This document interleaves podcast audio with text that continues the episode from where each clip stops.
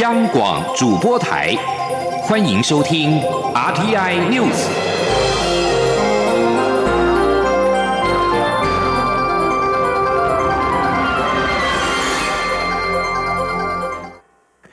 各位好，我是主播王玉伟，欢迎收听这节央广主播台提供给您的 RTN News 新闻。首先带您关注。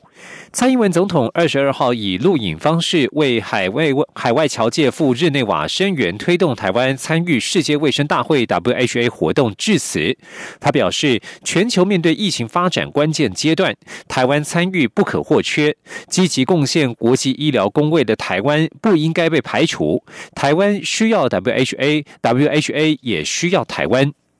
世卫大会二十二号登场，在召开前夕，瑞士、法国、美国、爱尔兰、瑞典、匈牙利等超过八个国家的台侨协会，超过一千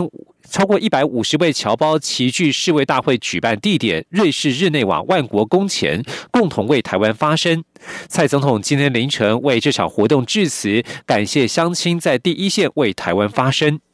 世卫大会二十二号召开，率领台湾行动团的卫福部政务次长李丽芬与立委世导团二十一号抵达日内瓦。李丽芬表示，会跟所有友好国家争取对谈机会。世导团的成员包括了国民党立委李德维、陈玉珍、民进党立委林静怡以及时代力量立委王婉玉。对于该以何种策略突破台湾连年无法参与世卫大会的情况，林静怡表示，过去两年疫情期间，全世界对台湾医疗卫生、公共卫生的能量更加了解，所以相信会有更多认识台湾的国家了解台湾的特殊处境，更认同台湾应该要进入国际组织。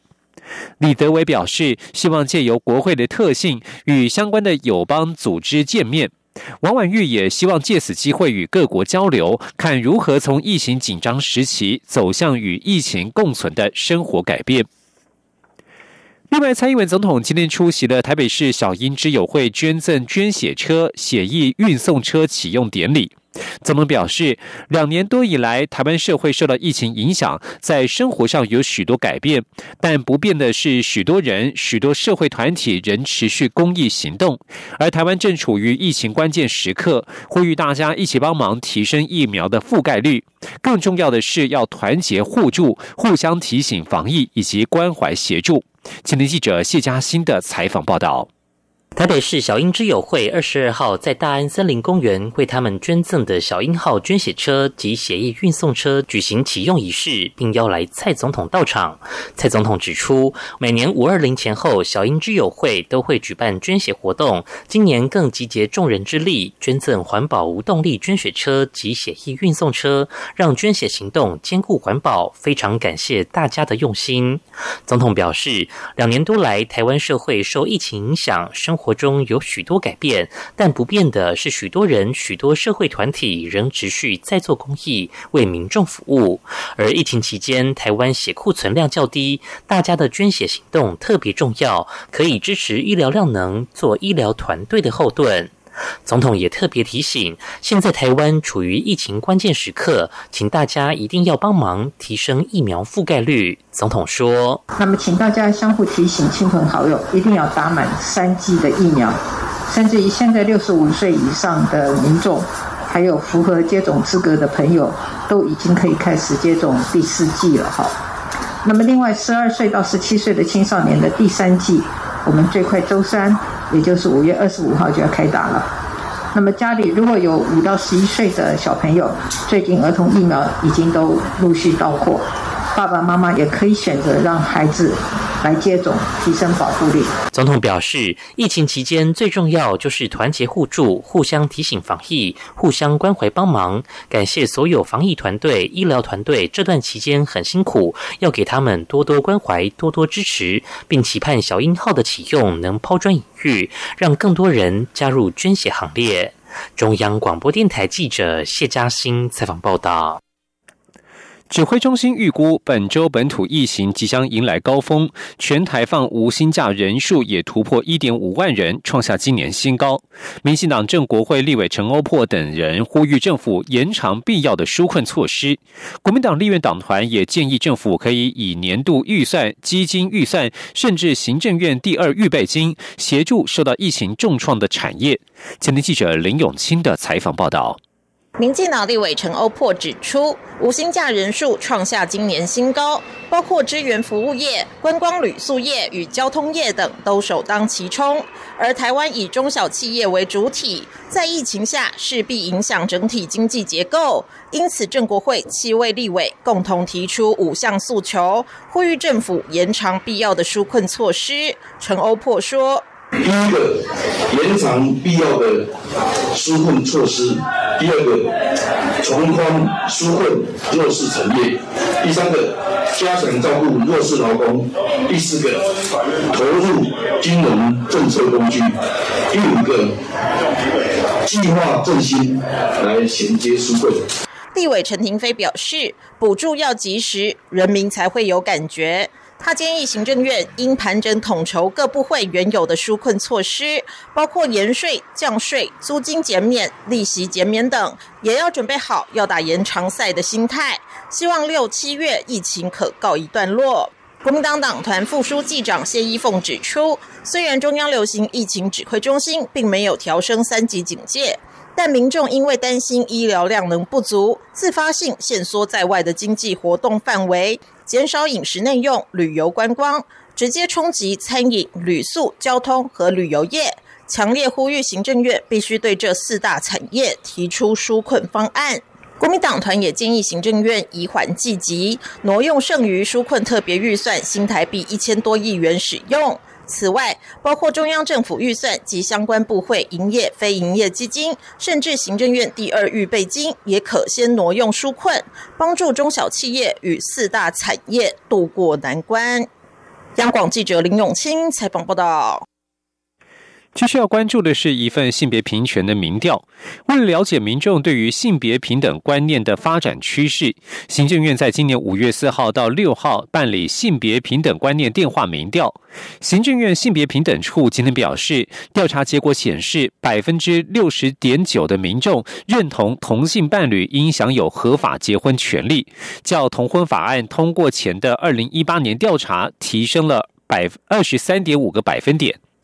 调查结果显示，民众性别平等观念持续提升，其中以对同性恋相关议题的看法同意度分数增加最多。同婚合法化在司法院释字第七四八号解释施行法通过之后，于今年五月二十四日即将满三周年。截至今年四月三十号为止，我国已经有七千九百零六对同性伴侣登记结婚。而根据本次调查显示，有百分之六十点九的民众认同同性伴侣应享有合法结婚权利，较法案通过前提升百二十三点五个百分点，也比去年调查提升了零点五个百分点。此外，有百分之七十一的民众同意同性配偶应该有领养小孩的权利，百分之七十一点八的民众同意同性配偶一样一样能够把孩子教养好。关注一则社会讯息，媒体报道，台湾基督长老教会总会接获恐吓电话。台北市警方今天表示，经过联系总会，目前没有收到恐吓讯息，只有民众打电话表达不同意见。警方将会与教会及各分会保持联系，并且加强巡逻。美国加州橘郡尔湾台湾基督长老教会租借场地日前发生一死五伤的枪击案，警方指嫌犯出于政治动机犯案，并且对中国和台湾之间的政治紧张局势不满。此案是否可能引发后续效应，值得关注。台北市警察局大安分局指出，媒体报道，台湾基督教长老教会总会日前接获不明人士拨打电话恐吓，欲炸掉大楼。因为教会总会事务所位于辖区，昨天晚间立即向台湾基督长老教会总会联系。警方表示，经过确认之后，台湾基督长老教会总会目前没有收到相关的恐吓讯息，仅接获民众打电话表达不同意见。警方立即主动查处侦办之外，后续将与教会总会及各分会保持密切联系，以及加强巡逻等勤务，确保安全。台北市警方指出，会深入查明电话骚扰教会的行为，不容许任何暴力事件发生。关心国际消息，路透社二十一号报道，世界卫生组织 WHO 表示，随着在通常不会发现这种疾病的国家扩大监测之下，预料将会发现更多的猴痘病例。截至二十一号，来自十二个非猴痘病毒流行的会员国已经通报九十二起确诊病例以及二十八起疑似病例。世卫组织将在未来几天就如何减缓猴痘的蔓延，向各国提供进一步的指引和建议。现有的资料显示，人与人的传染发生在和有症状者的密切肢体接触。